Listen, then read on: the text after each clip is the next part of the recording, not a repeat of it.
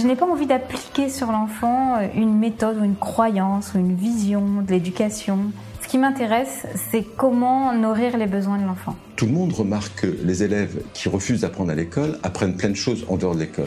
Pour moi, c'est vraiment une attitude de l'adulte, un regard vis-à-vis de l'enfance qui change. Pour moi, l'école de la vie, c'est l'école des rêves, c'est l'école qui permet de réaliser ses rêves. Bienvenue sur le podcast Innovation en éducation. Je m'appelle Julien Perron, je suis à l'initiative du Festival pour l'école de la vie et du Congrès Innovation en éducation à Paris et à Montpellier. Voilà maintenant plus de 8 ans que je mets beaucoup d'énergie autour de l'éducation, convaincu que tout part de là.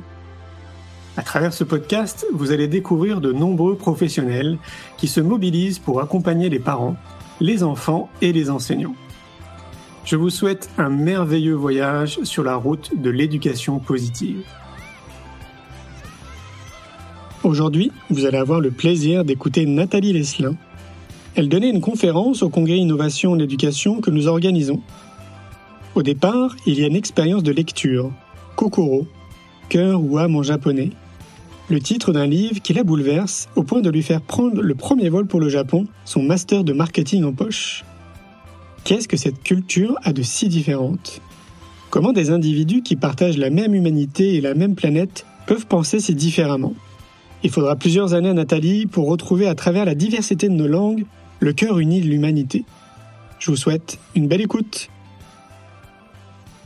Bonjour, on va tenter dans d'autres langues et après vous allez m'aider. On va dire avec un accent terrible, hein, puisque j'ai pas j'ai pas appris les langues quand j'étais toute petite. Donc je, vais vous dire un hello, je vais vous dire un hola, je vais vous dire un ciao, je vais vous dire un konnichiwa, un ni hao, un guten morgen, un salam alaikum. Mon accent est terrible, je suis désolée. Est-ce qu'il y a d'autres langues dans la salle? Ipsu. Oh, alors ça vient d'où? C'est du Khmer. Oh, magnifique. Xin ciao. C'est vitamien. Oh. Kalimera, c'est du grec. Dzień dobry, c'est du polonais. Oh, c'est intéressant de voir qu'en fait, euh, dans une salle, on peut avoir autant de langues différentes, autant de cultures différentes, et pourtant on est tous ensemble là. Privet, en russe. En russe, exact, oui, c'est vrai. Merci beaucoup. Azul, berbère. Oh, magnifique, magnifique. Euh, ben, je vous remercie déjà de ce, ce partage. Euh, alors, je vais commencer par, euh, bah, par me présenter rapidement présenter mon, mon, chemin de vie puisqu'on va passer 45 minutes ensemble. Euh, ben j'ai grandi en Bretagne, euh, voilà, un parcours tout à fait normal. Assez vite, quand j'étais petite, j'ai eu envie d'être maîtresse d'école. Et puis en fait, ça s'est pas fait. Et après, quand j'avais 10 ans, j'avais envie de partir dans un orphelinat avec ma meilleure amie pour aider des enfants. Et ça non plus, en fait, ça s'est pas fait. Mais j'ai quand même organisé une kermesse à la maison. J'ai invité toute l'école. On a fait une kermesse, on a mis, euh, on a organisé plein de jeux. On a récolté 284 francs à l'époque et on était tous très fiers de les envoyer pour un orphelinat. Donc en fait, ça, c'est des rêves d'enfants qui nous accompagnent toute la vie. Et finalement, j'ai choisi un autre parcours. Je suis partie, euh, j'ai fait euh, voilà quatre ans d'études, ma dernière année au Canada. Ensuite, je suis partie au Japon parce qu'en fait, quand j'avais 16 ans, c'est un mot qu'on va entendre régulièrement. J'ai lu Kokoro, le fameux Kokoro. C'est un livre d'un romancier japonais, Kokoro le pauvre cœur des hommes. Et là, ça a été un choc culturel à 16 ans. Je me suis dit, c'est pas possible que sur cette même planète, on ait des cultures aussi différentes. Et c'était un choc culturel juste via un livre. Et là, je me suis dit, bah, il faut que je parte. Donc j'ai commencé à économiser, j'ai fait mes études, mais je savais qu'à 22 ans, quand j'aurais terminé mes études, je partirais. Et je suis partie, j'ai appris le japonais de façon euh, intensive, je crois que j'ai jamais autant travaillé de ma vie, euh, pendant deux ans. Puis après, j'ai cherché un travail, je suis restée au Japon. Euh, j'ai passé cinq ans au Japon en travaillant en japonais et en vivant des expériences absolument extraordinaires avec une culture si différente et en fait si proche. J'ai vraiment découvert que à la fois on était très différents, mais mais notre humanité, nos moments de partage, c'était juste exceptionnel. Et du coup, bah voilà, j'ai continué mon petit bonhomme de chemin dans des grandes entreprises, euh, voilà, un petit parcours. J'étais maman et j'ai voulu que mes enfants ils apprennent les langues. Et là, c'était le parcours du combattant. parce qu'on était tous les deux francophones et je me suis dit, mamma mia, comment je vais faire? Enfin, mamma mia, non, pas du tout, parce que je parle pas italien, mais je me suis demandé vraiment comment j'allais faire pour que mes enfants soient exposés à cette universalité aux langues dès leur plus jeune âge. Alors j'ai fait un petit peu de tout. En fait, ils sont allés dans des écoles Montessori bilingues, c'était extraordinaire. Euh, on a accueilli des jeunes filles au père chinoises pendant leurs six premières années, donc c'était des moments assez magiques. Et après, on va dire boum, euh, chute sur la tête, euh, traumatisme crânien, commotion cérébrale. Et là, je me suis rendu compte qu'il a fallu huit mois en fait pour reconstruire tout ça. Et là, je me suis rendu compte que si j'étais sur Terre, j'avais peut-être autre chose à apporter que aider le business, aider les activités, aider les grandes entreprises, et que j'avais peut-être un autre chemin, et que me reconnectant à cet enfant, à ce tout jeune enfant que j'étais, avec ses rêves d'enfant, eh ben, je pouvais peut-être trouver le chemin qui me permettrait d'être un petit peu plus juste, d'apporter juste une toute petite pierre, en toute humilité, pour essayer de construire un monde qui me semblerait un petit peu plus juste. Donc c'est comme ça que Kokoro est né, en fait. Quelques, on va dire deux ans après ma chute, euh, les choses se sont très naturellement, c'est pour ça que j'ai pris le, le symbole d'un chemin, très naturellement les choses se sont mises les unes ensemble et tout a fait sens en fait. Et c'est un petit peu voilà, c'est un petit peu l'histoire de, Kokoro qui est finalement un peu la mienne aussi. Alors, ce dont je vais vous parler rapidement, c'est langage et langue, frontière ou pont. On va faire très simple, hein, surtout pas de prise de tête, mais juste de se reposer des, questions qui, qui m'ont semblé essentielles. Un point sur l'enfant universel. Qui est cet enfant universel et qui sommes-nous en tant qu'enfant universel? Après, je vais partager avec vous l'exemple concret qu'on a développé pour Kokoro. Tout simplement, hein, l'idée c'est juste de vous montrer les, les tentatives qu'on a faites. Euh, et puis après, l'idée c'est de pouvoir partager, échanger. N'hésitez pas à, à, noter toutes les questions que vous pouvez avoir euh, sur euh, sur l'apprentissage des langues, sur tout ce que vous voulez. Euh, je, je ferai de mon mieux pour y répondre.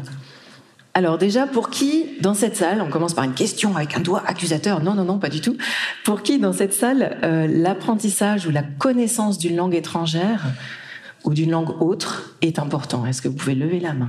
Voilà, super. Et est-ce qu'on peut juste prendre deux ou trois réponses pour pouvoir, pour pouvoir savoir pourquoi est-ce que c'est important pour vous? Pour le partage humain, pour se comprendre, ouais, tout à fait, super, magnifique. Parce que parler une langue, c'est aussi adopter une autre forme de pensée. Oui, oui, oui. C'est une jolie réponse. Parce que quand on apprend une autre langue, généralement, on apprend une autre culture aussi. Mmh. Oui. Pour le développement du cerveau de l'enfant. Oui. Et ça, je peux confirmer, euh, même étant adulte, quand j'ai appris le japonais. C'était incroyable parce que j'avais l'impression que c'était d'autres parties de mon cerveau qui fonctionnaient. Et je me disais, c'est pas possible que ce soit une autre partie de mon cerveau. Et je comprenais pas en fait ce qui se passait, mais effectivement maintenant ça a été démontré. Boris Cyrulnik l'a confirmé. Il y a une étude qui a démontré que selon la langue qu'on apprend, sont effectivement des parties différentes du cerveau qui se, qui se développent. Donc c'est un beau cadeau pour les enfants. Je vous donne quelques exemples de réponses d'enfants. Chiara, 4 ans, qui dit J'aime bien apprendre et chanter en anglais, juste pour plaisir, parce que c'est rigolo. Après, il y avait Lennox qui nous disait c'est rigolo. J'aime bien jouer et compter et sauter en anglais avec mes copains. Donc il y a vraiment une notion de, de jeu. Alors Lucie, elle m'a fait tellement rire. Euh, L'anglais, c'est pour aller acheter toute seule dans un magasin quand je suis en Angleterre. Donc là, j'ai retrouvé une, une éducation à, à l'autonomie, à la bienveillance, où l'enfant il a envie de faire seul. Ben voilà, là, c'était très concret. Elle avait envie d'aller acheter toute seule.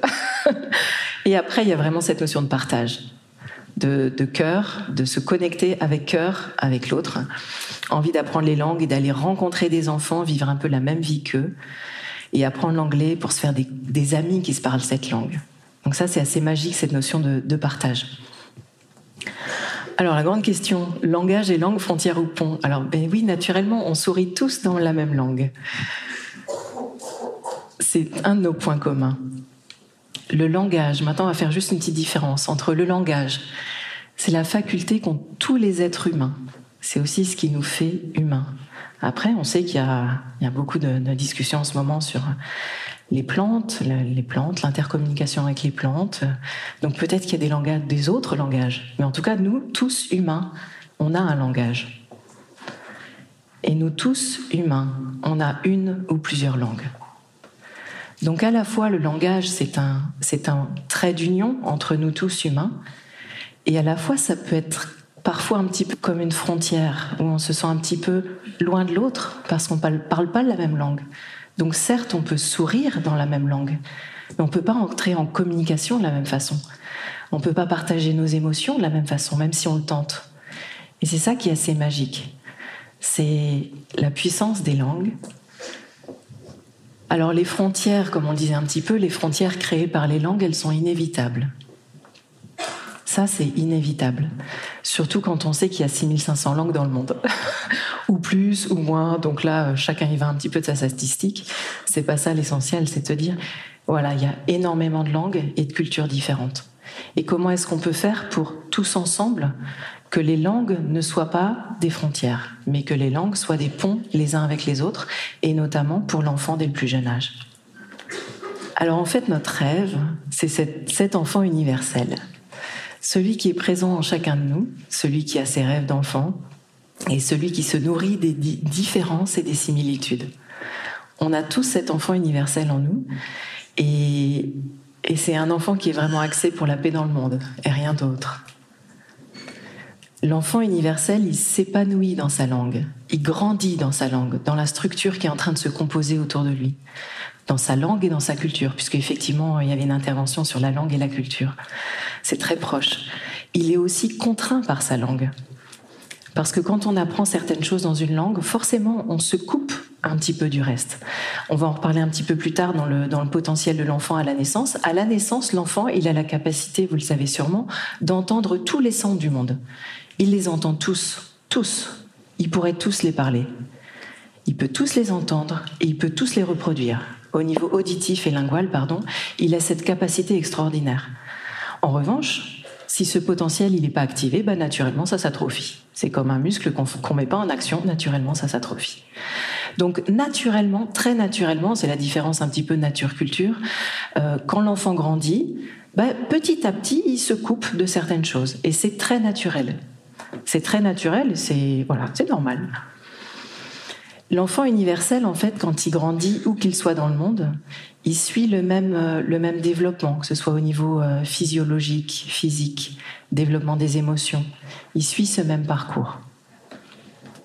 Il a cette curiosité naturelle et intuitive. Et l'idée, c'est de, de, proposer à l'enfant de découvrir l'au-delà de sa langue, de lui dire, en fait, tu vois, tu grandis dans ta langue et c'est génial, parce que du coup, tu as plein de copains. Regarde autour de la map monde tous les copains avec lesquels tu peux parler un petit peu partout dans le monde, grâce à ta langue, grâce à ta langue qui te construit, qui t'accompagne, grâce à ta culture. Et à côté de ça, regarde, il y a d'autres langues, il y a d'autres cultures. L'idée, c'est juste de garder cette connexion pour lui montrer, tu vois, ta langue, ton univers, ta culture, c'est ta première sphère. Mais derrière, il y en a d'autres. Et l'enfant à la naissance, il sait très bien qu'il y en a d'autres. Il sait très bien qu'il a toutes les sphères du monde. Et petit à petit, ben voilà, ça s'atrophie, c'est naturel, parce qu'on peut pas tout. Tellement, il y a tellement d'informations, tellement de connaissances à avoir. Et maintenant, ce que je vais vous proposer pendant une minute ou deux, c'est de tenter de replonger chacun dans son univers d'enfant. Tout simplement. De se dire, vous gardez les yeux ouverts, vous les fermez comme vous voulez, de se dire, OK, moi, à 6 ans. Et vous essayez d'imaginer, pour que ce soit le plus réel possible, vous essayez d'imaginer un lieu dans lequel vous étiez quand vous aviez 6 ans et comment vous vous sentiez dans ce lieu. Choisissez un lieu très positif, plein d'émotions positives, et essayez de, de, vous reconnecter à ça, à cette puissance de l'enfant, tout jeune, plein de vie, qui est plein de curiosité, plein de joie, qui s'émerveille, qui est débordant d'enthousiasme. Simplement retrouver cet enfant pour se reconnecter à ce potentiel-là. Se reconnecter à l'enfant pour qui tout est possible. Il y a des frontières, mais il les dépasse. À 6 ans, en fait, on apprend avec le cœur. On est connecté avec son cœur, on est connecté, on est... Voilà, il y a une certaine liberté. On apprend avec le cœur et il n'y a pas de frontières. Les frontières, elles arrivent plus tard. Et en fait, quand on a 6 ans, 5 ans, 7 ans, l'âge importe peu, on est en train de se créer ces croyances qui vont nous accompagner toute la vie. C'est pour ça qu'on est là aujourd'hui, parce qu'en fait, on sait que ces croyances, elles sont essentielles. Et qu'on a envie de construire des croyances positives qui vont nous accompagner. Le mode d'apprentissage, il est aussi en train de se construire quand on a 6 ans. On fonctionne encore principalement par mimétisme, de façon émotionnelle, intuitive.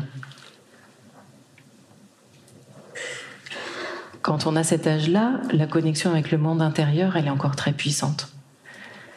C'est là aussi qu'on a toutes les questions existentielles, même un peu plus jeune, ça commence plus tôt. Pourquoi la vie? Pourquoi la mort? Pourquoi je suis là? C'est aussi l'âge où on commence à chercher sa place, à se dire, ben, je suis qui moi par rapport aux autres? C'est un point important en fait de, de garder cette connexion, en tout cas dans notre projet, de tenter de rester connecté le plus possible avec euh, ce petit enfant qui a là-bas à l'intérieur, dans chacun de nous. Et maintenant, ce que je vous propose, c'est euh, tenter de garder ce goût de l'enfance, de qui on est au fond, de sur quoi on est construit. Et je vais vous présenter bah, l'expérience, euh, enfin, on va pas dire l'expérience, mais ce qu'on est en train de vivre avec, euh, avec ce programme. Et les fondamentaux sur lesquels on s'appuie.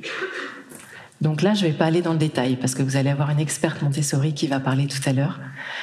On sait qu'il y a des périodes sensibles, l'esprit absorbant, et si on se connecte à son enfant, on sait qu'on était comme ça. On sait qu'il y avait une curiosité naturelle fondamentale pour certains apprentissages, qu'il y a des périodes idéales. Et ça, moi, je laisserai la, spécialiste Montessori intervenir sur ce sujet-là. On sait, c'est démontré, que les enfants naissent avec la capacité de reproduire tous les sons du monde. Ça, on en a déjà parlé. Cette capacité, elle est là. Elle s'atrophie au niveau des. Alors, c'est pas du tout grave hein, qu'elle s'atrophie, hein, c'est juste la vie. Hein. Donc, ça, c'est très naturel. On perd ses cheveux, ben voilà, le potentiel, il s'atrophie. Le potentiel au niveau des, langues, c'est pas grave, ça fait partie du jeu. Euh, mais c'est juste important de le savoir que si on a envie de que, que les enfants soient et, développent, enfin, c'est pas qu'ils développent, c'est qu'ils entretiennent, parce qu'ils l'ont naturellement cette ouverture au monde, qu'ils entretiennent cette, cette, cette ouverture au monde, ben, c'est important de les exposer, de les garder dans cette, dans cette énergie-là.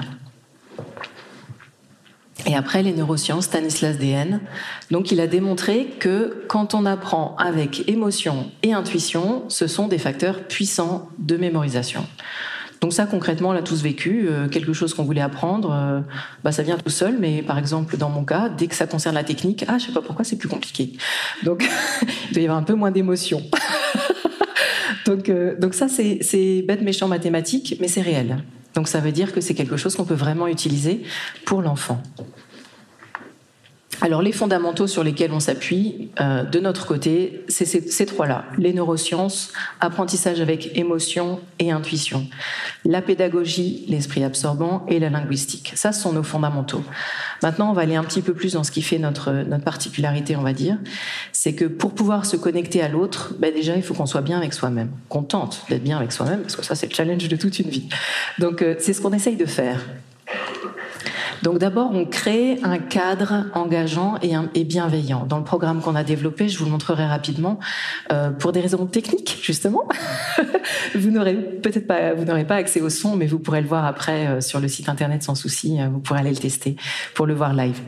Euh, donc on crée un cadre bienveillant positif où on dit à l'enfant bah voilà on va regarder une vidéo euh, c'est des enfants qui sont comme toi mais qui sont différents.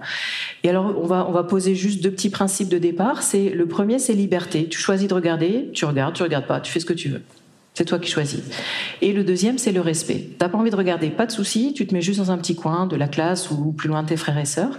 Et, euh, et voilà, c'est ok, c'est parfait aussi. Après, ce qui est important dans cette construction de cadre, enfin ce qu'on a expérimenté, c'est qu'on on ouvre et on ferme. On va pas être dans le zapping. On ouvre la séance et on va commencer par faire des exercices, boire de l'eau, exercice de centrage. Donc on a un pas vers le, enfin, vers l'ouverture à l'autre. Comme ça, l'enfant, on, se prépare à aller à la rencontre de quelqu'un d'autre, de quelqu'un de différent. Et après, quand on a terminé, eh ben on ferme. C'est-à-dire que dans toutes nos vidéos, on finit par 10 respirations profondes. Et on se dit, OK, symboliquement, on ferme, c'est terminé. On va pouvoir passer notre activité bien dans mon corps, je bois, je me mets en mouvement. Mais oui, parce qu'en fait, l'enfant, l'enfant, il a besoin d'eau, comme nous, sauf qu'il a besoin de beaucoup plus d'eau pour son développement. Et, quand l'enfant a soif, en fait, déjà, en général, il ne se rend pas compte qu'il a soif. Il oublie un peu la soif. Et si on l'oublie, si nous, de notre côté, on l'accompagne pas pour boire euh, plus tôt, mais quand il, dit j'ai soif, c'est qu'il est déjà déshydraté. Donc, c'est qu'il a déjà perdu un petit peu de, de, son, euh, de son centrage, de son alignement, de son, de son potentiel, voilà, de son bien-être. Et le mouvement, je reviens juste sur je me mets en mouvement. Ben oui. Alors ça, je vous partage juste une expérience très rapide. Mes enfants qui ont fait quelques années dans Montessori, après ils sont passés dans, on habite en Suisse maintenant, ils sont passés dans le système de Suisse traditionnel public, qui est très bien aussi. Et alors mon fils qui m'a dit, maman, c'est terrible, je suis coincé sur une chaise toute la journée, j'ai pas le droit de bouger. Et, c'était vraiment son vécu d'enfant. Il avait, euh, il avait 7 ans. Puis il me disait, maman, c'est horrible. Sur cette chaise, je peux pas bouger. J'ai pas le droit d'aller. Je me sens pas libre. En fait, je me sens coincé.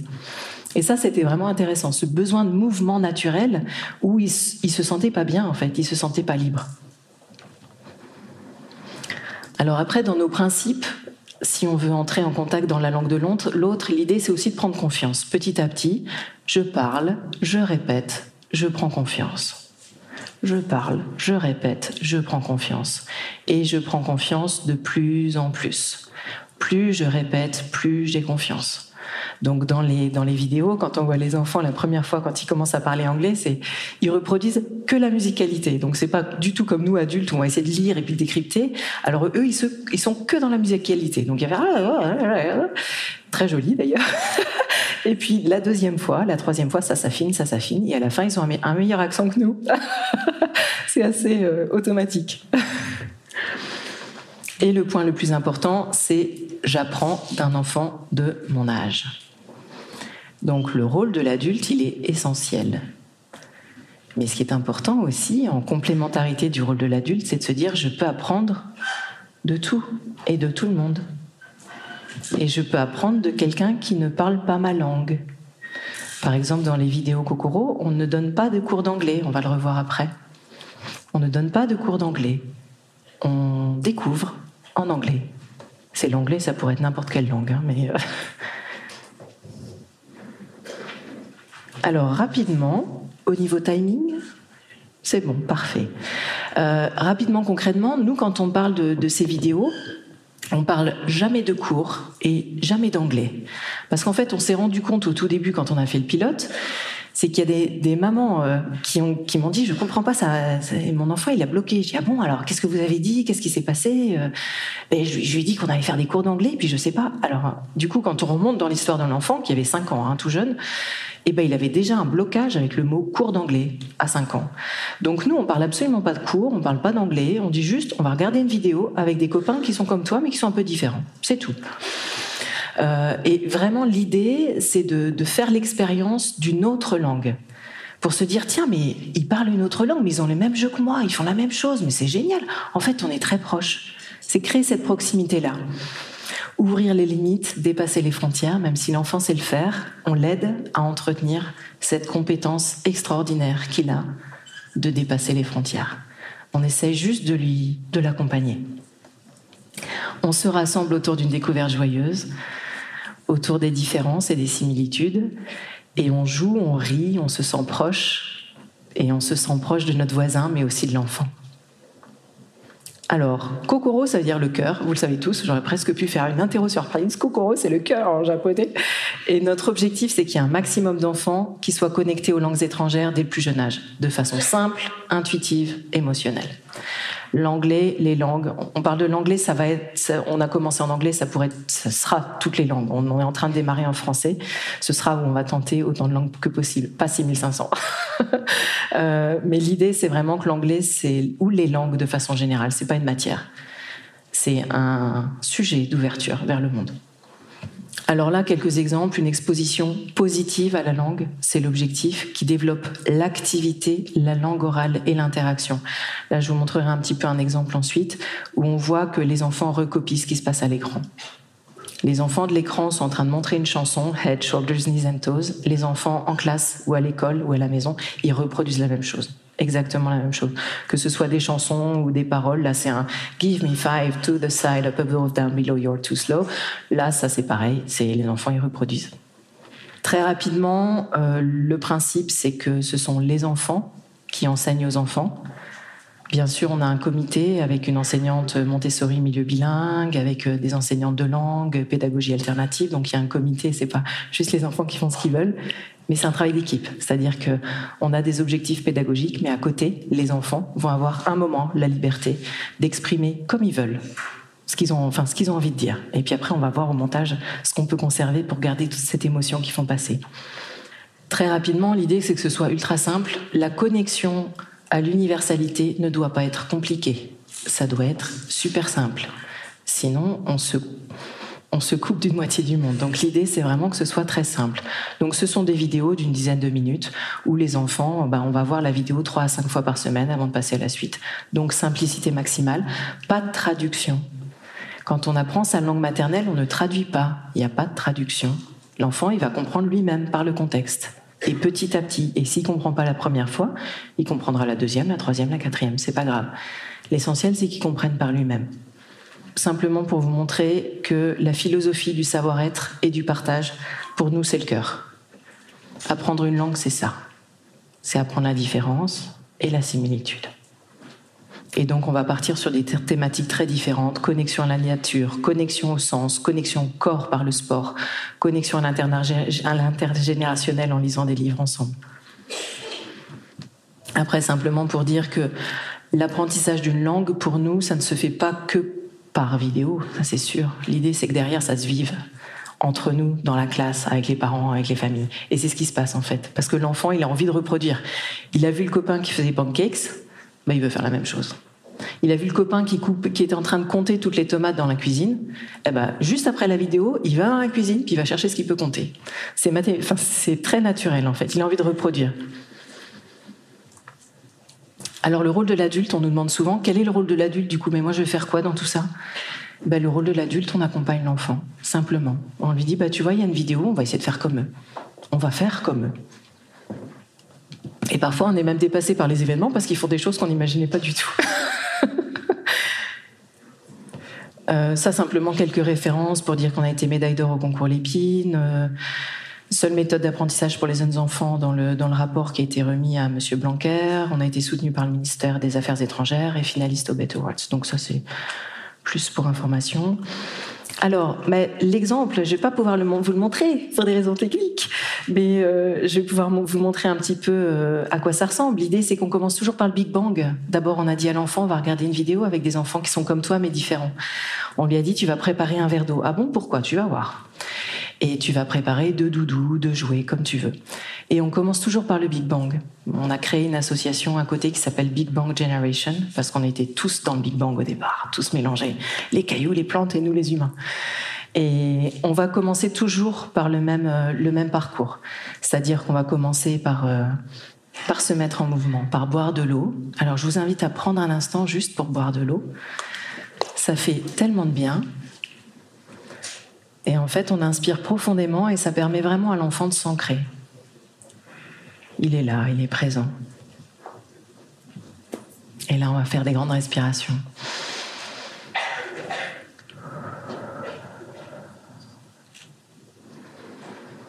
Et ce qui est intéressant, c'est que ça permet aussi à l'enfant de prendre conscience que chacun respire à son rythme.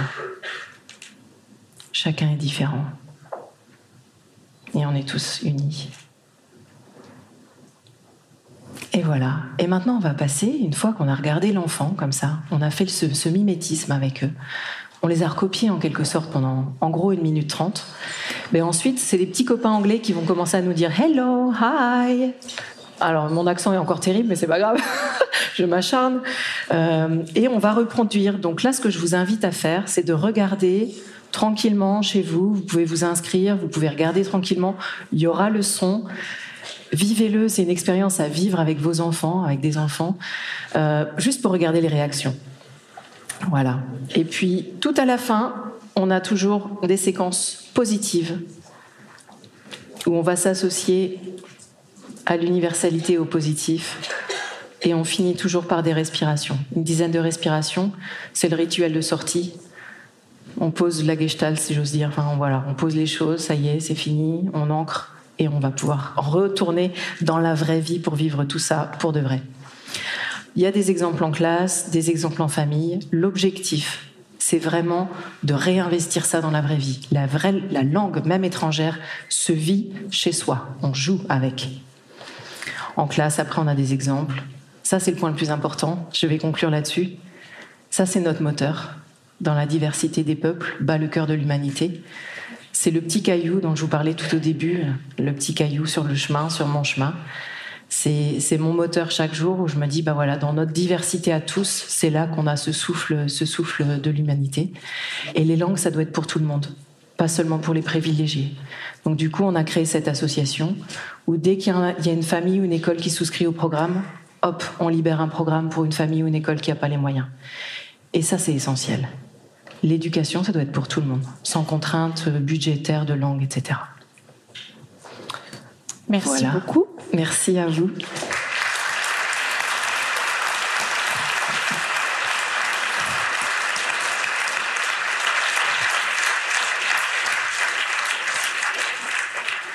Bonjour et merci. Bonjour. J'avais déjà découvert euh, Kokoro par hasard en vaguant sur la toile parce que je suis moi-même d'origine espagnole et je la parle. Et il se posait euh, du coup la question de l'apprendre à ma petite fille, ce qui est difficile.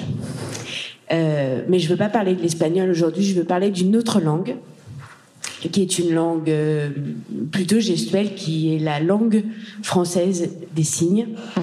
Et avec un outil comme le vôtre, je voulais savoir si par hasard vous vous y étiez intéressé, parce que ce serait vraiment magnifique d'ouvrir cette langue au monde. Ah oui. Alors là, ça me touche beaucoup ce que vous dites, parce que oui, on aimerait le faire. Euh, on s'est intéressé au sujet. Euh, on a découvert du coup, même des langues des signes, elles sont différentes d'un pays à l'autre. C'est encore une richesse extraordinaire et oui, on aimerait le faire. Après, bah, la, vraie question dans la vraie vie, c'est le financement. c'est toujours la même chose. Hein. Donc, euh, nous, on a une approche euh, ultra solidaire. Donc, euh, donc du coup, les, financements, c'est beaucoup plus un challenge. Donc, on est en recherche de financement en permanence. c'est pour ça qu'on a reçu un soutien du ministère des Affaires étrangères pour le développer en français pour que le français puisse commencer aussi à, se, partager. La langue des signes, oui, bien sûr. En fait, on, est en recherche permanente de financement pour pouvoir le proposer dans d'autres langues. Et la langue de, des signes, pour nous, c'est une, c'est une langue. Donc, euh, tout à fait. Oui. Oui. oui. Merci. Bonjour. Bonjour. Euh, je suis écossaise et j'étais prof de, langue euh, anglaise avant. Et je trouve ce système fantastique.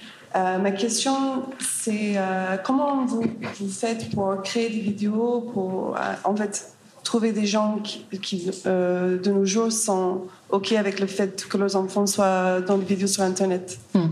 C'est une question pratique. Oui, oui, oui. Alors oui, parce que le droit des enfants, moi, je rigole pas avec ça.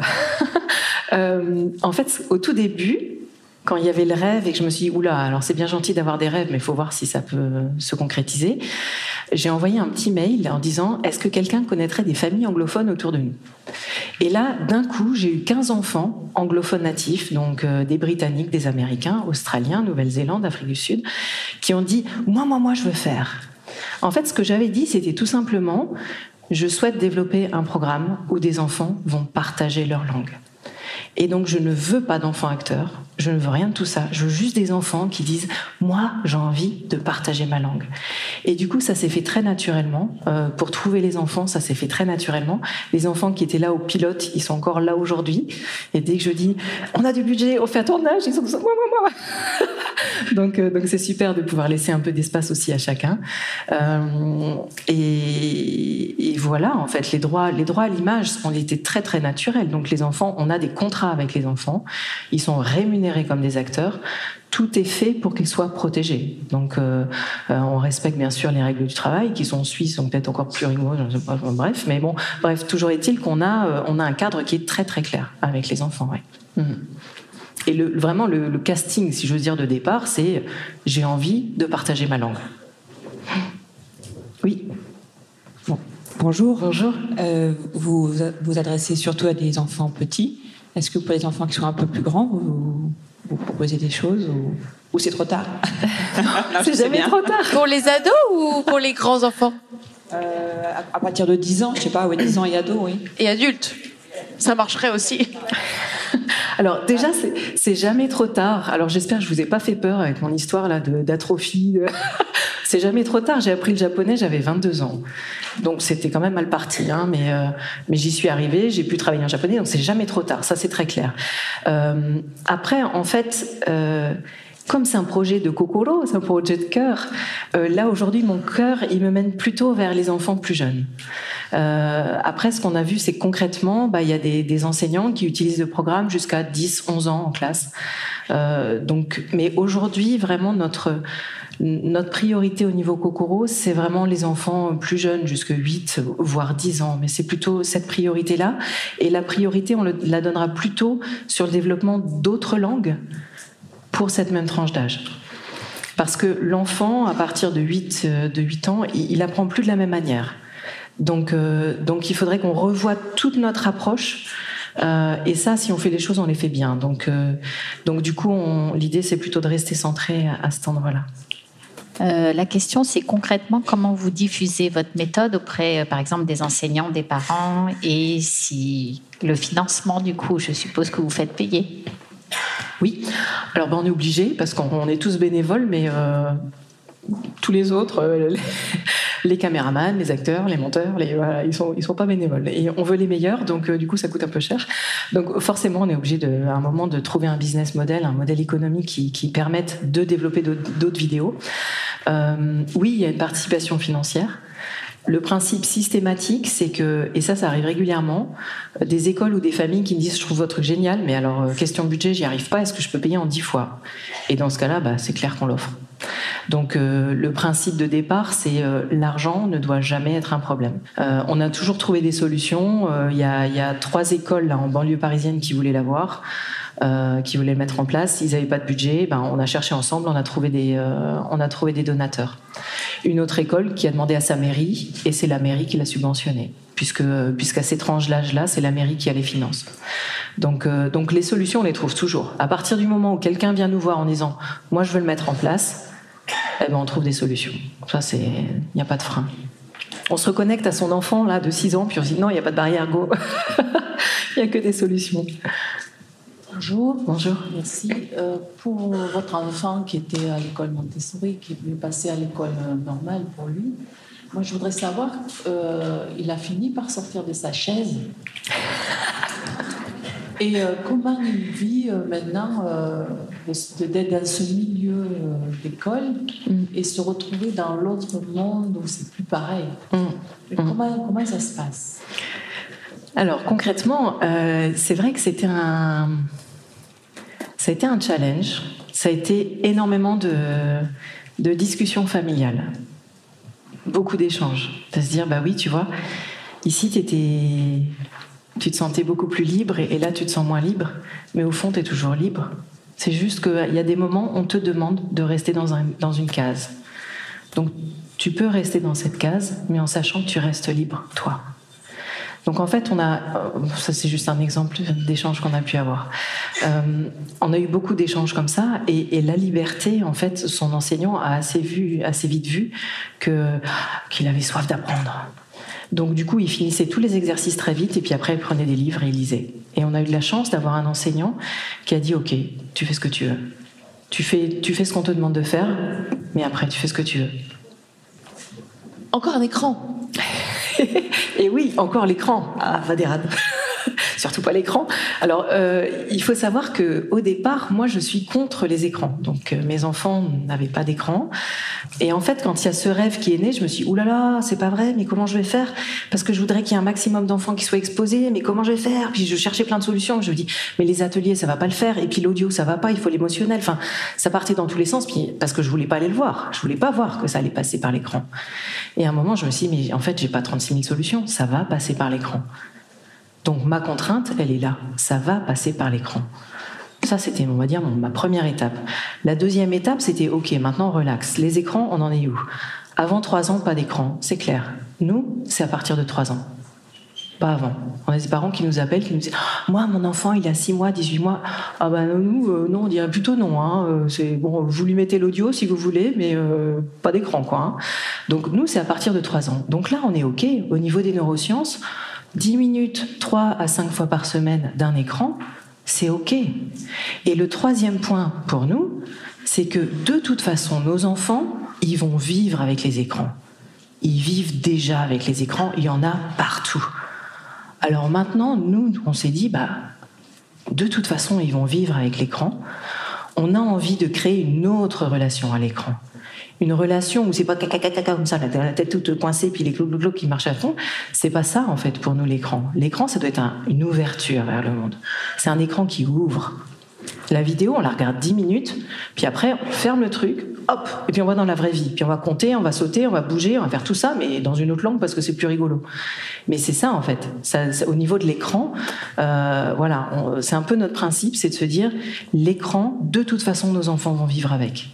Donc autant faire en sorte de les, accompagner, de créer une éducation à l'écran qui soit quelque chose de positif. Qui disent, tu vois, ça c'est chouette, hein, c'est par écran, c'est chouette. Maman, elle est d'accord pour les écrans Parfois. C'est pas vraiment une question, mais c'est plutôt une suggestion. Je raisonne en tant qu'enseignante. Je suis pas en maternelle, mais je raisonne pour une maîtresse de, maternelle. Pourquoi pas euh, chez les trois ans faire un programme non pas anglais, mais un programme multilingue mmh. où on apprend euh, euh, directement plusieurs sons mmh. et se peut spécialiser un petit peu plus tard. Mmh. Ça serait peut-être intéressant pour les écoles. Voilà, c'était juste. Merci. Merci.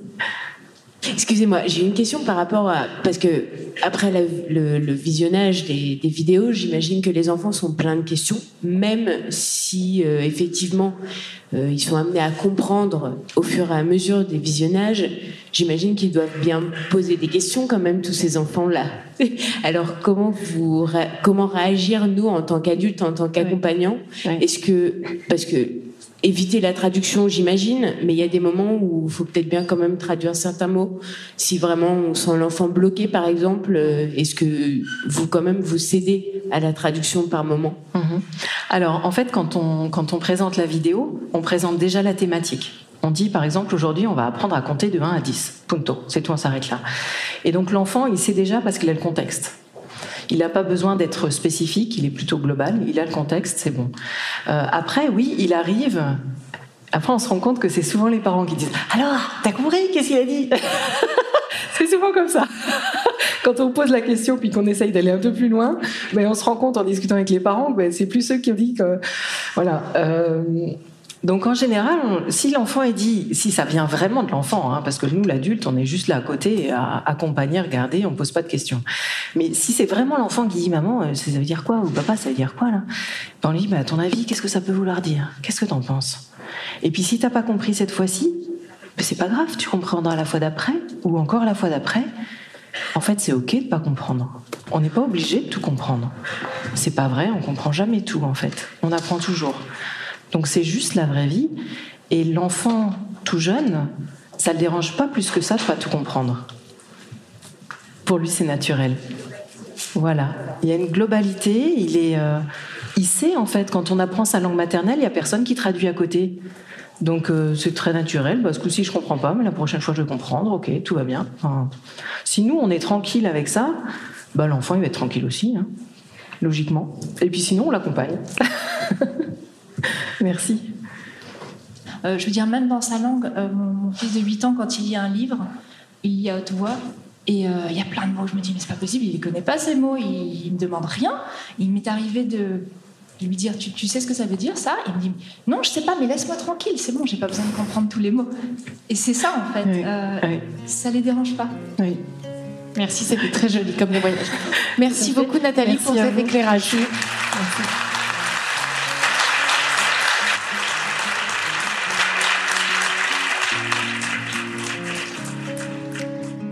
Un grand merci pour votre écoute. J'espère que vous avez passé un bon moment avec nous. Pour aller plus loin dans votre recherche, nous avons créé un magazine papier, le magazine Innovation en éducation. Un magazine que vous retrouverez uniquement sur abonnement, livré tous les deux mois partout dans le monde. Un magazine 100% éco-responsable, 80 pages en moyenne, sans publicité. À travers le Festival pour l'école de la vie ou le Congrès Innovation en éducation, nous rencontrons des milliers de professionnels qui proposent des solutions pour les parents, les enfants et les enseignants. Ce magazine se veut être un pont avec le podcast, nos événements et les films que j'ai réalisés. On se retrouve maintenant la semaine prochaine et entre-temps, je vous souhaite une très belle route.